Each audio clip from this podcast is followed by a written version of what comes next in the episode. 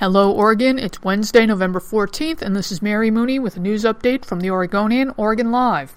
A state appellate lawyer wrote to the U.S. Supreme Court that Kip Kinkel's 112 year prison sentence shouldn't be overturned, saying that the Oregon Supreme Court found that his irreparable corruption, rather than the transience of youth, was the reason for his sentence.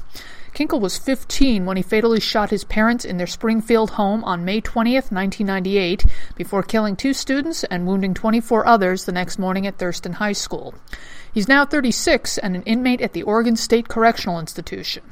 In August, he petitioned the nation's high court for a review of his sentence, arguing that at his sentencing, he and his lawyers never got an opportunity to show he could be rehabilitated. Elsewhere, if you own property in Oregon, take note. Property tax payments come due Thursday, and most Portland area counties will see a small bump in collections.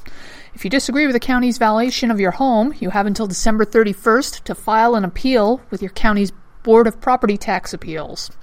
And in Portland, the city police officer who was hit with a pipe Saturday, allegedly by a man he was trying to arrest, suffered a fractured skull in the attack.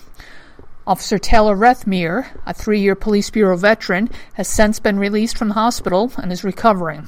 It's not known when he'll return to duty.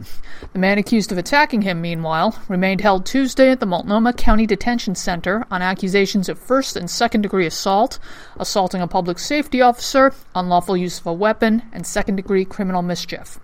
For these and more news stories, pick up today's copy of The Oregonian or head to OregonLive.com.